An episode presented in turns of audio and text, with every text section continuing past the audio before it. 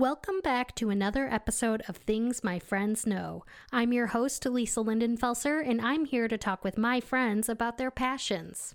In today's episode, we chat with Molly about her decision to climb Mount Kilimanjaro, including how she prepared and what advice she would give anyone looking to go on a similar adventure.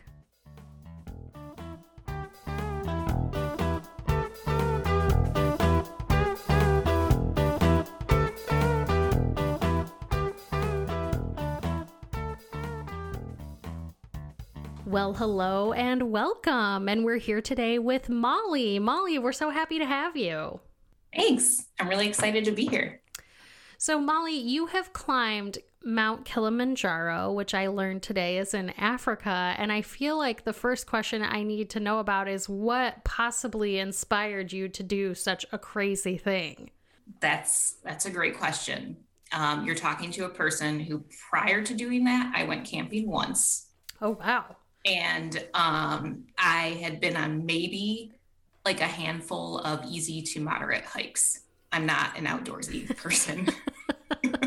um, I I was actually my my goal and my dream for a long time had always been to just go to Tanzania and go on a safari and go to Zanzibar, which is an island off the coast of Tanzania. It's like a tropical paradise. I'm a big fan of beaches and tropical paradises. So I think this article in National Geographic Traveler about Zanzibar. And I was like, oh, I want to go there. And then when I looked it up and learned more about Tanzania, I was like, oh, I can, you know, the Serengeti's there. I can go on safari. Kilimanjaro's there. I can look at it. Like I was like, I'm not, I'm not a mountain climber. um, and and for several years that was kind of like just in my mind, but I never had met anyone that really wanted to go. And I mean, I'm all for solo travel, but I just thought like it's really far away. It's a third world country. I just don't know if I'm comfortable going solo to, to Tanzania by myself. So I finally, I, have actually met a coworker um, that on an offsite they were talking about Tanzania, and I kind of like basically invited myself. I was like, "You're going to Tanzania with a friend? Can I come?" And um, and she had mentioned, you know, climbing Kilimanjaro, and I was like, "Okay, well, maybe we can all go on safari together. You guys can climb Kilimanjaro. I will go to Zanzibar and lay on the beach. and and she was like, no, like you you should go, like you can do it. Like she very confidently was like, no problem, you could do this. And I I mean, I was I was expecting like, okay, I, don't have any mountain climbing equipment and I don't know anything about mountain climbing. She's like, no, no, it's you don't need oxygen, you don't need like picks or ropes or anything. It's it's a hike so she kind of like convinced me in five minutes that I could do this without me really knowing anything about it. So basically, over the over the like a, probably the course of a few days, I just did some research and convinced myself I could do this. And so I I was like, okay, like yeah, let's let's do it. This was probably like 2017, maybe. Okay. 20, 2016 or 2017. And so about December 2018, we officially decided to book this trip and so my my dream was to go lay on a beach and my friend convinced me that I could climb a mountain. And so and then I convinced myself I could climb a mountain. And then you did it. and and then I did. wow. Wow. Uh, that is super impressive. Planning a beach getaway to climbing a mountain is quite the jump. it is. It is. It did end up being both. I did I did do both of those things, but I will say I think that climbing Kili was like I enjoyed it way more than I ever thought I would. Like, not that I, I was excited to do it, but I had no idea what to, what to expect. And I, like I said, I, I'm not very outdoorsy, and I thought like this is, I yeah, I didn't know what to expect, but I ended up loving it. I think the most. Wow, even over Zanzibar with the beautiful beaches. It, they are beautiful beaches. I, I, it was a close. It was close. Yeah, close second. I mean, that's pretty impressive for someone who like had only hiked like one time in your life or only gone camping one time in your life to actually feeling like this huge feat is just as awesome as chilling on the beach. I mean, then that's super impressive in and of itself is that it was such a wonderful experience. Yeah, it was um it I mean, it was just unlike anything I've ever done before and so we took what what the locals call the Coca-Cola route. So it's it's quote unquote the easy route because you're staying in huts like you're not camping in tents you're staying in huts and there's toilets, real toilets mm-hmm. at all the sites except the last one. Side note, second most challenging thing is using drop toilets. I don't um, even know um, what that is. It's it's a hole in the ground. Oh gosh. You know, surrounded by uh, you know, walls for privacy, of course. um, so yeah, the tr- drop toilets was the second most challenging thing about about, about whole... climbing Kilimanjaro. yeah, yeah. Um, did not like did not like that part. Um, but despite it being like you know the the easy route, I still found it plenty challenging. So it, it was just enough challenge for me. Well, I mean, tell us about the process for actually preparing to hike up a mountain, even if it is the Coca Cola route. So the first thing I, I needed to figure out was what are my hiking boots going to be? Because I had read several articles and it was like, this is the key to having a successful climb is good hiking boots. Because if you get blisters or you don't break them in or whatever, then you're kind of screwed for the rest of the hike. You're going to be miserable. Hmm. So I did an obsessive amount of research on on hiking boots. Took several trips to REI and, and Moosejaw, and um, I don't remember what brand I got, but I still have them and they are very comfortable. So I so I purchased some hiking boots and started breaking them in. And as far as physical training, really I just did like the elliptical and um, the treadmill on the highest incline I could do. Oh wow. um, because you know all the all the articles and books that I was reading were basically like the the summit night that is when it will be the steepest and so if you can like handle and train for that part, then you can handle the rest of it. Hmm. Um, and I think when, when I read steep, I was like, okay, steep. But like it was so much more steeper than I anticipated. We were doing like cross crossbacks, mm. like going this, you know, um, I don't know how to describe it, but yeah, you know, it's kind of uh, like a Z shape where you like yeah, go back like and forth and back and shape. forth. Yeah, yes, to go up because, something very steep. Yeah. Yes. Yeah. So, um, but yeah, so I, I for probably about six to eight months before we left, I started do you know going to the gym a few times a week to to go on a very high incline on the treadmill and the elliptical. Wow, I mean, in your hiking boots. Uh, sometimes in my hiking boots, but more so to break in my hiking boots, I just went on long walks in them. Okay. So I did not take my hiking boots to the gym very often. So I've read things where when you go on hikes like this, you're burning so many calories that people just pack all the garbage food they've ever loved in their lives and they just like get to slam it because they're so, you know, lack of calories, I guess is just the term. But did you have that situation and like what was the food that you were bringing to keep yourself pumped up? So because I am not an experienced hiker or outdoor person or mountain climber, uh, my friend and I, my friend was not either. We to, we went with a guided tour. We went. We had guides take us up the mountain. Mm-hmm. So through this company, the price included all of our meals. Sweet. And so they they they cooked you know breakfast and we had like picnic lunch every day and um, dinner for us and it was probably like some of the best I've ever eaten as far as like health wise wow. and and taste wise. Like it was just incredible cooking for every meal. And um, so we did pack like some protein bars and granola bars just because like we weren't sure what to expect with the food either. Right. But yeah, they they cooked incredible meals on a mountain. I'm not sure how they how they um, provisioned everything, that, yeah. but like it was it was incredibly good meals and pretty healthy so they, they kept us pretty fueled. That's amazing. How long did like the entire process take to actually go up the mountain? Like you mentioned that you camped in huts and things like that. So like how many actual days was it? So it was it was 7 days, 5 days up, um 2 days down. Wow. They have you go really slow up. They call it pole pole, slow.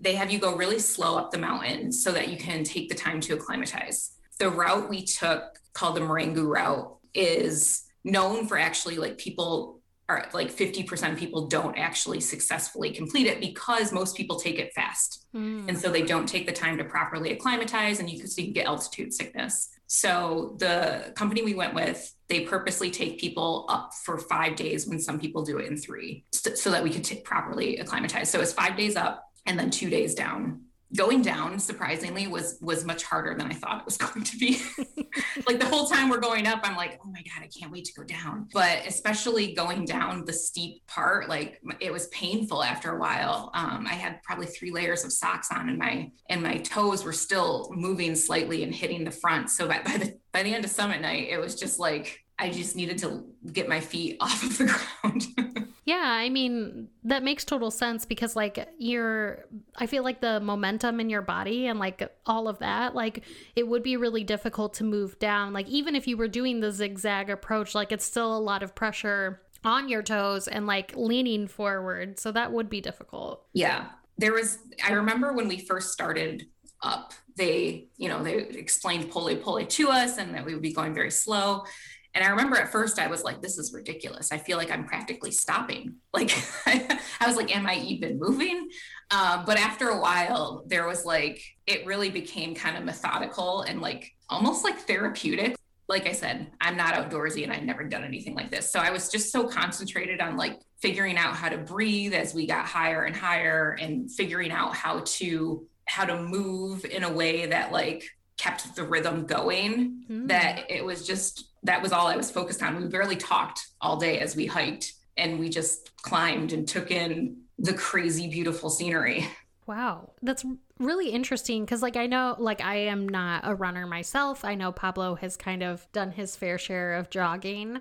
Um, but uh, one of the biggest things that's important about that activity is breathing um, and making sure that you're breathing in a way that like gives you enough oxygen for your lungs. So it's interesting to think about an activity that we think of super strenuous. You were spending all of your time focusing on your breathing and making sure that you were getting the oxygen you needed to your body. That's so crazy because it's like I wouldn't think of it as similar activities. No, I wouldn't either. I'm not a runner. so yeah, I, I, wouldn't think of that either. But it was, it, it probably took about a day and a half for me to figure out that like the shorter, shorter, quicker breaths were, were easier and, and as opposed to like taking these big deep breaths and trying to it, like it just felt like you're always trying to catch your breath the higher you get but just shorter quicker breaths were much were much easier and much more natural after a while so, you mentioned that you were wearing three pairs of socks on your trip down the mountain. So, tell us a little bit about what the weather was like. Obviously, you start at the base. So, like, what was the weather mm-hmm. like there?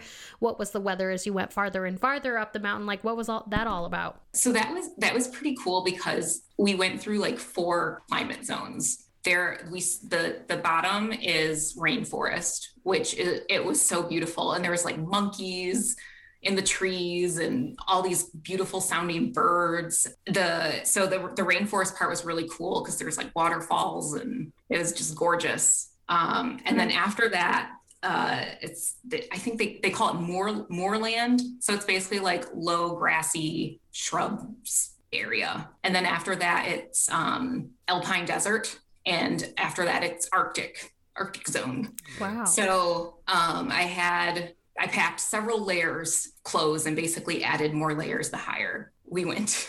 Wow. That's crazy. Four climate zones. That's and like I'm assuming at the bottom when you're in the rainforest part it was probably very humid and hot. Yeah, it was pretty it was pretty humid and I was actually pretty grateful that we were only in that zone for the first hike and then like a quarter of the second day. By the time we got um, into that moorland space and it started to cool off much much more and so that was a little bit nicer and then it got colder and colder yeah. like, so if you had to guess like temperature wise what it was like in the rainforest versus what it was like at the top of the mountain like what would you guess temperature wise so if i remember correctly temperature wise it was in the teens at the at the top of the mountain, and then there was wind with wind chill. Oh, so I don't know what it was with wind chill, but it was very cold.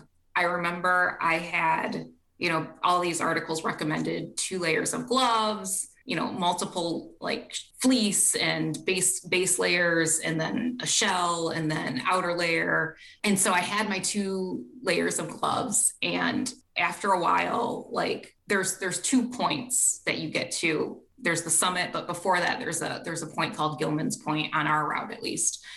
And when by the time we got to Gilman's Point, the sun had come up but I, I, was my hands were so cold. My guide gave he traded gloves with me. Wow. Um, and these guys are so incredible. Like they and they do this all the time, but like they they nonchalantly climb this mountain like it's nothing. And you know, this I I saw some of these guides like like they didn't even have that as many layers on because they're just so so used to it. But he so he traded gloves with me, which I just thought they took such good care of us, but it was just like such a caring gesture. And i was so grateful because i don't know what kind of gloves he had but they were better than, than mine. And so it was um my hands got a little bit warmer That's crazy. Well, you mentioned all of the different layers of clothing that you had to pack. So, did you also have like a huge ass backpack that you were also carrying as you were hiking up? So, I had a pack, um, probably, I think it was like 28 or 30 liter pack. So, it was a day pack. Mm-hmm. And the company that we toured with, they had porters. And so we were we were able to pack we were allowed i think it's 15 pounds of other clothes in a in another bag. And so the porters um, carried the second like bag for you. And oh my gosh these guys like we're you know they're like pole pole you go slow. These guys are just racing up the mountain. Like they got there they they were so fast and they would get to the site like at least half the day before we did. Wow. It was it was insane the way that these guys climbed the mountain like it was nothing. Apparently the record is summiting and summiting and coming down in one day. Oh wow. my gosh. Yeah. I mean, I guess if you're doing it. A local holds that record. Right. Wow. Wow. I mean, I guess if you are doing it, like it took you seven days. So if you are doing that every week, you know, I'm assuming they get some time off, but like at some point that's just going to become second nature, right? Yeah. I suppose, yeah, your body, your body just ultimately gets used to that altitude and, and, and ascending quickly. That's insane. So you were staying in huts and camping in huts, but I'm assuming that there were no showers as part of these like different campsites. There were no showers. Um, so, gosh, that was the best shower of my life when we got back to the hotel.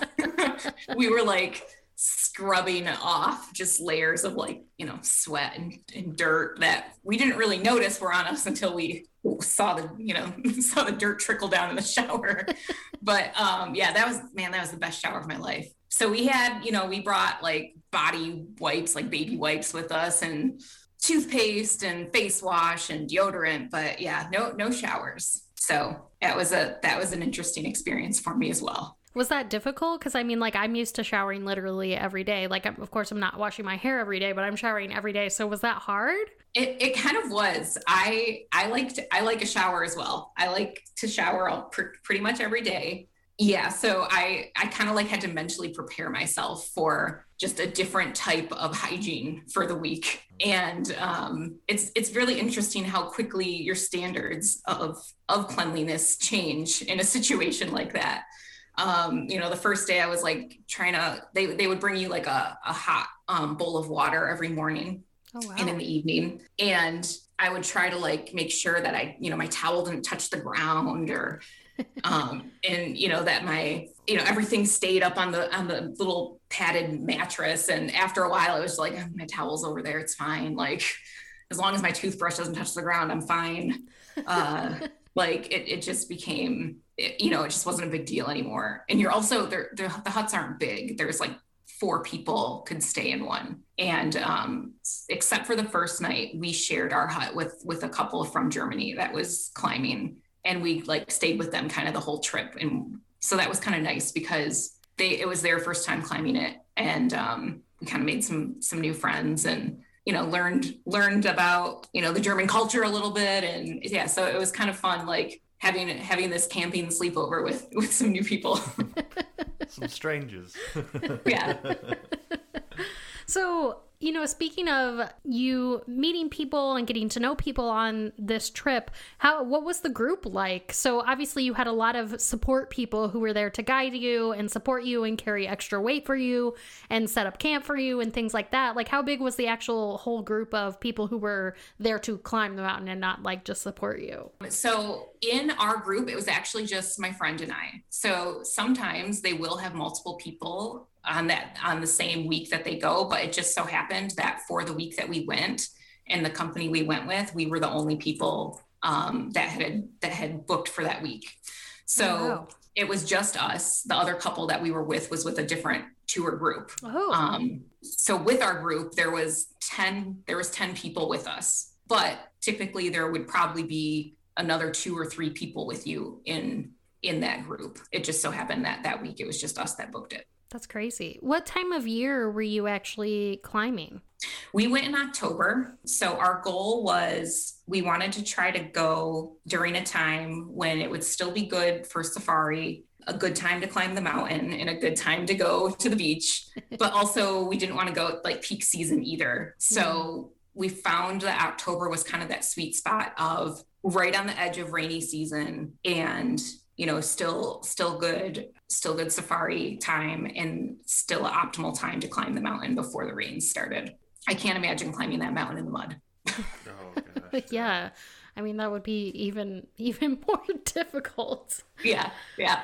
Wow. So there were, you said 10 people total that included you and all of the people who are supporting you in the climb. A question that I have, which you definitely don't have to answer, is knowing that there were all of these people who were supporting you, preparing camp for you, preparing food for you, like what was the cost associated with this? I would have to like find the exact cost, but it was around $2,500. Oh my gosh, that's insanely cheap. So it's, I mean, it does, and I, and I believe there are much more expensive, you know, tour groups that you can go on. But for us, you know, we didn't, um, I think the much more expensive ones are the ones where you're actually camping because those people are also providing the equipment for you, mm. unless you want to hike. You know, some people, for me, it would sound crazy to bring a tent and a sleeping bag and whatever else from America over on a plane to, you know, so those, the companies that you're camping, um, those tours are a little bit more expensive too because they're also providing all of the equipment for you as well. So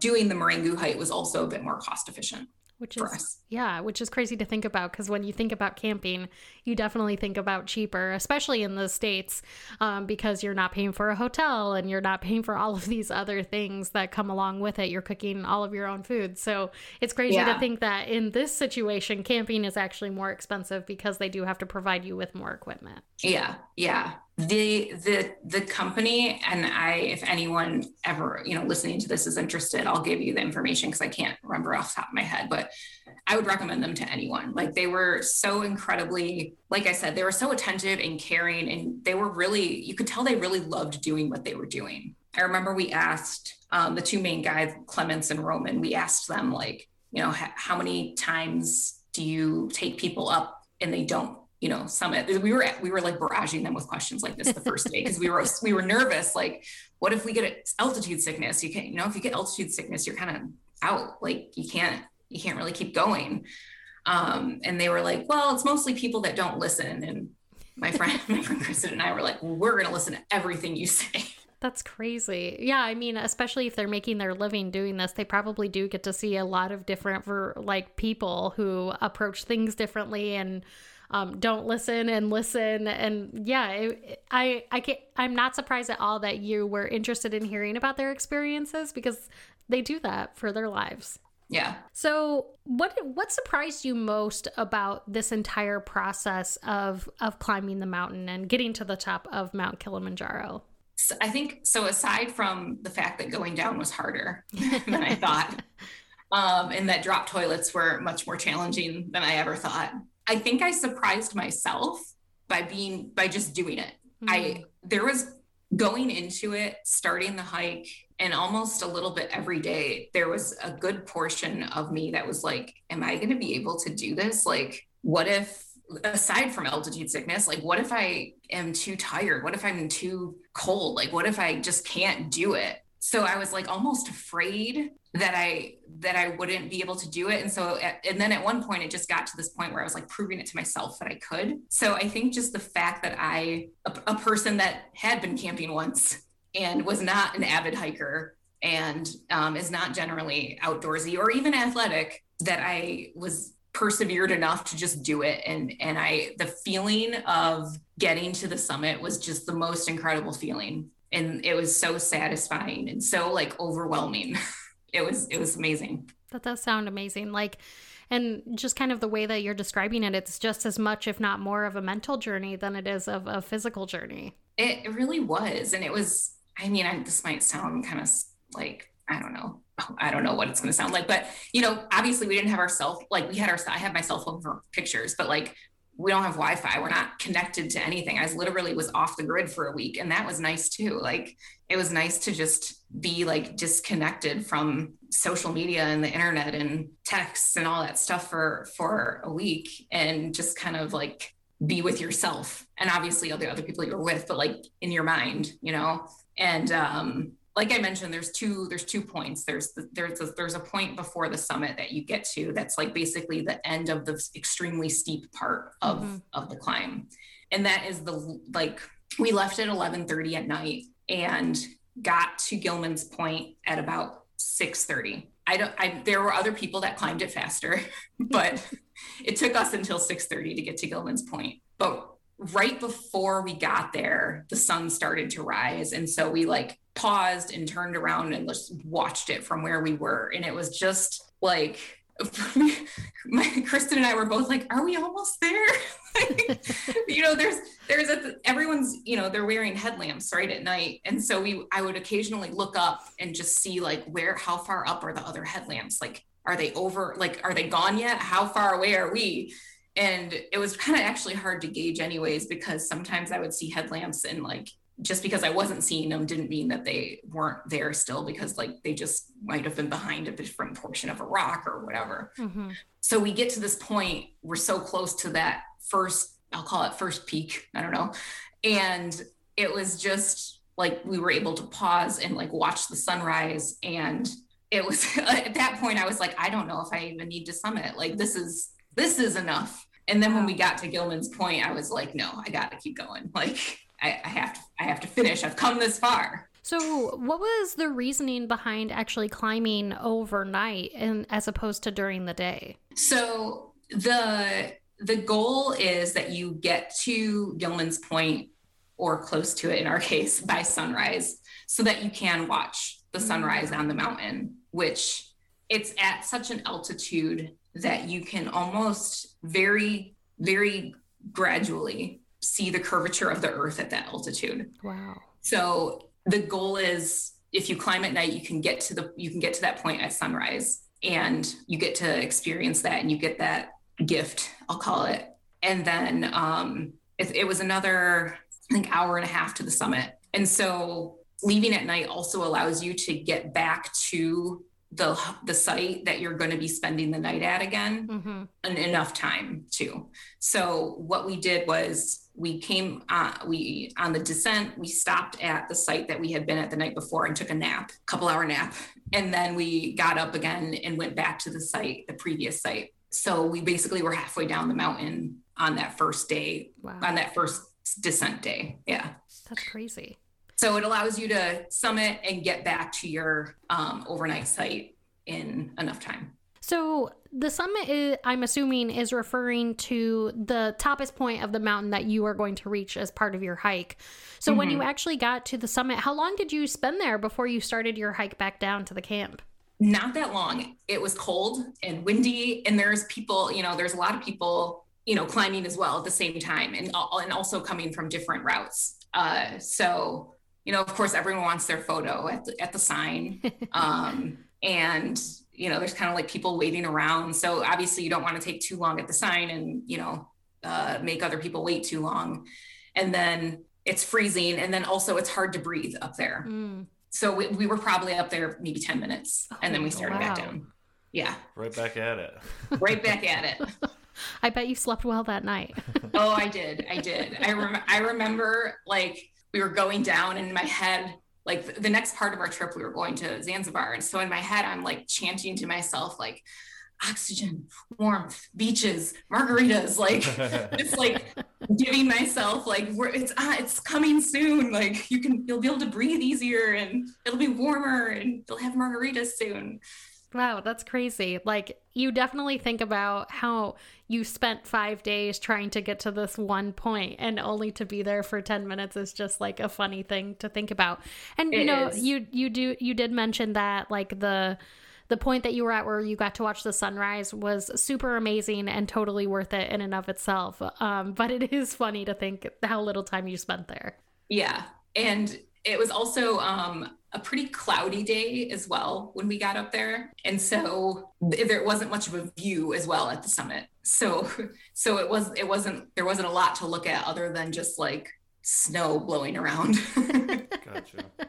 You get enough of that in Michigan. Because I was I was reading and it's technically like the world's largest like single standing mountain, right? Like it's not Mhm. associated to a range like you would see other mountains. So were you Yeah. able to see like super super far out into like whatever the nature is around the mountain? Um, so because it was a pretty cloudy, not as much as I would have liked to. Right. but when um I'll, I'll have to show you guys some pictures that at looking from gilman's point when the sun was rising you could you could see like beyond the cloud cover almost and you couldn't really see what was there but like you could all you could see past the cloudiness almost because that's what that was how far you could see out Crazy. That's insane. yeah. At the time, I remember telling my friend, like, I'm so glad we did this, but I don't think I need to do it again. But I think the farther away I've gotten from the experience, the more I'm like, maybe I would do it again. And like, maybe I would plan it to like make sure there, there you know, it was going to be excellent weather, guaranteed. I don't know, like what time of year that would be. And obviously, you can't guarantee anything, but you know, October, it was cl- going to be close to the rainy season. So it is expected that you would probably have more cloud cover. And so, yeah, I, I think like I would consider doing it again just to see if I could get that view. Yeah, I mean, that would be a, a, definitely an experience you already won't forget, but even being able to see as far as you can see at the top of the mountain would also be insane. Yeah. Unforgettable for sure. And I'm sure having some experience would make you feel a lot better about it too now that you've done Yeah. it once and know how to run the ropes basically. Yeah. Knowing what to expect. And there, there was, there was definitely like a certain amount of anxiety I had about like just having no idea Yeah. what to expect and if I'd be able to do it. So, what advice would you have for people who are considering a similar adventure, or how would you inspire people who probably never even considered they could do this? I mean, I I think as far as people that don't think they could do it, I would I would just point to me as an example. Like I said, I, I'm not an athletic person. I do go through phases of going to the gym sometimes, but you know, I'm I'm not particularly athletic. athletic. I'm not super outdoorsy, but I do like nature. I like, you know, I like a nice hike. This was the most extreme hike I've ever been on, but um but I think like it was such an experience that like I've never had anything like that before. Hmm. And it was such an amazing like perspective to have. And it was such a nice amount. Like it was such a, I don't even know how to describe it, but like that time, the whole hike and obviously, you know, summiting was it that that experience was like a I have a I'm losing my vocabulary right now. I don't it, it was such an incredible time. Like I, I don't know how else to describe it. And I've never had that type of experience on any other trip I've taken, connecting to your own, to yourself in that way. Um, so I, I would I would almost tell anyone that they could do it. It's just about you know don't don't uh, wing it. make make sure you break in your hiking boots and make sure you do some incline on the treadmill before. I I, do, I certainly don't know that I would have been able to do it if I had not prepared a little bit like that. And I think, you know, for anyone that is interested in doing it, one, I'd be happy to help you plan it. But two, there's so many books out there and articles and websites of people that have climbed it. I read like a little, um, this woman that climbed it, I think in the early 2000s, she basically had wrote a diary and then she turned it into a book and it was like a quick read. But that's kind of like really helped me prepare as far as like, I've never been here, I've never done this type of thing. It kind of gave me a little bit of insight into what to expect. So yeah, I, I would just I would look look up books. There's there's so many books and articles online that you can read about it and plan. There's so many packing lists. I had like 10 different packing lists that I was sourcing from trying to figure out like which one is is better and which one is is going to be better for me.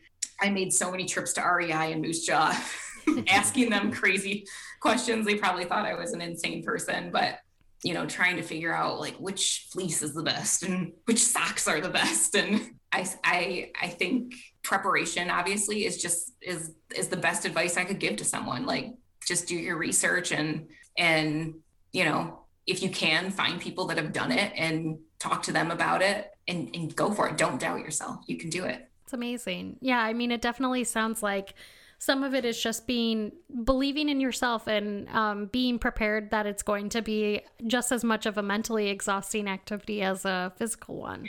Yeah, I think that's the perfect way to say it. So, how long did you actually? uh, So you you climbed the mountain, you did the summit, you came all the way down, and then you went to Zanzibar. How long did you get to spend on the beaches after going through that experience? Uh, we were in Zanzibar for about a week, and if it were up to me, I would have stayed there. Um, it was, like I said, I'm a big fan of tropical locations and beaches. So I think, I mean, overall, I'd recommend Tanzania to someone. Even if so, if you're like, uh, no, I'm out on mountain climbing, hard pass. Uh, go and go on a safari and go to Zanzibar because both of those experiences were amazing in their own ways. I will say, you know, my friend and I talked about how Zanzibar, it was incredible, but like obviously you can go to the Hawaii and you can go to Key West. There's tropical locations and beaches there.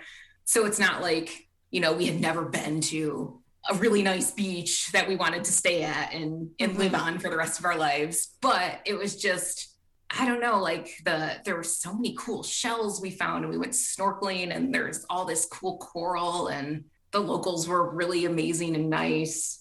It was it was just like the it was honestly I think I think the most amazing part was just this ability to relax after we had climbed a mountain. Yeah. it was I think that like added another level of like of love to Zanzibar for us.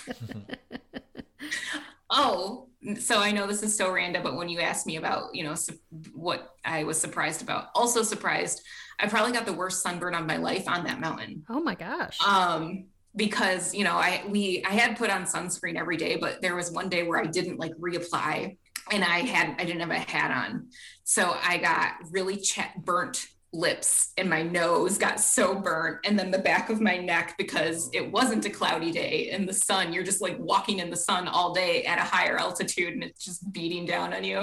So that also surprised me. I did not expect to get the worst sunburn of my life on a mountain You know, that's really funny because I do feel like I got, um, we went to Alaska and that was one of the crazier sunburns I've ever had because, like, of where you're at, you are just closer than you would be in other places. And it was just like, we had nice weather while we were there, but you just definitely did not expect to get a sunburn in Alaska. And there we were. Yeah, moral Yeah. of the story is you can still get a sunburn if it's cloudy out. yes And yes you can yeah so i arrived at zanzibar already sunburnt Oh my gosh. Well, Molly, it has been a joy hearing about your experience, hearing about your preparation, hearing about how beautiful it was. Of course, we'll get some pictures for you to post on social media so all of our listeners can see some of the things that you got to see on your trip. But before we wrap up, is there anything else you want to share about this trip or the experience that our listeners should know? I, I think I would really just say, like I said, I, I would I would recommend Tanzania to anyone. And I know it's not super accessible. It's not an easy trip to take. But like if you ever get the chance or if if if you've always wanted to go on a safari or climb a mountain, go. It is you will not regret it. You will not regret any amount of money that you've spent on it. You won't regret the time off you took. Yeah, just go. You'll love it. That's great advice, especially as um, hopefully the Rona times are getting less and less prevalent in our lives. So hopefully travel will be a lot easier in the next year or so for all of us. So I think that's really good advice as we've been kind of cooped up for over a year now to think about like what is the thing that you really want to do and just go for it. hmm Yeah. Well, Molly, thank you again for being here and for chatting with us. It's been an insane conversation and I've learned so much. Thank you for having me on the show. It was a pleasure.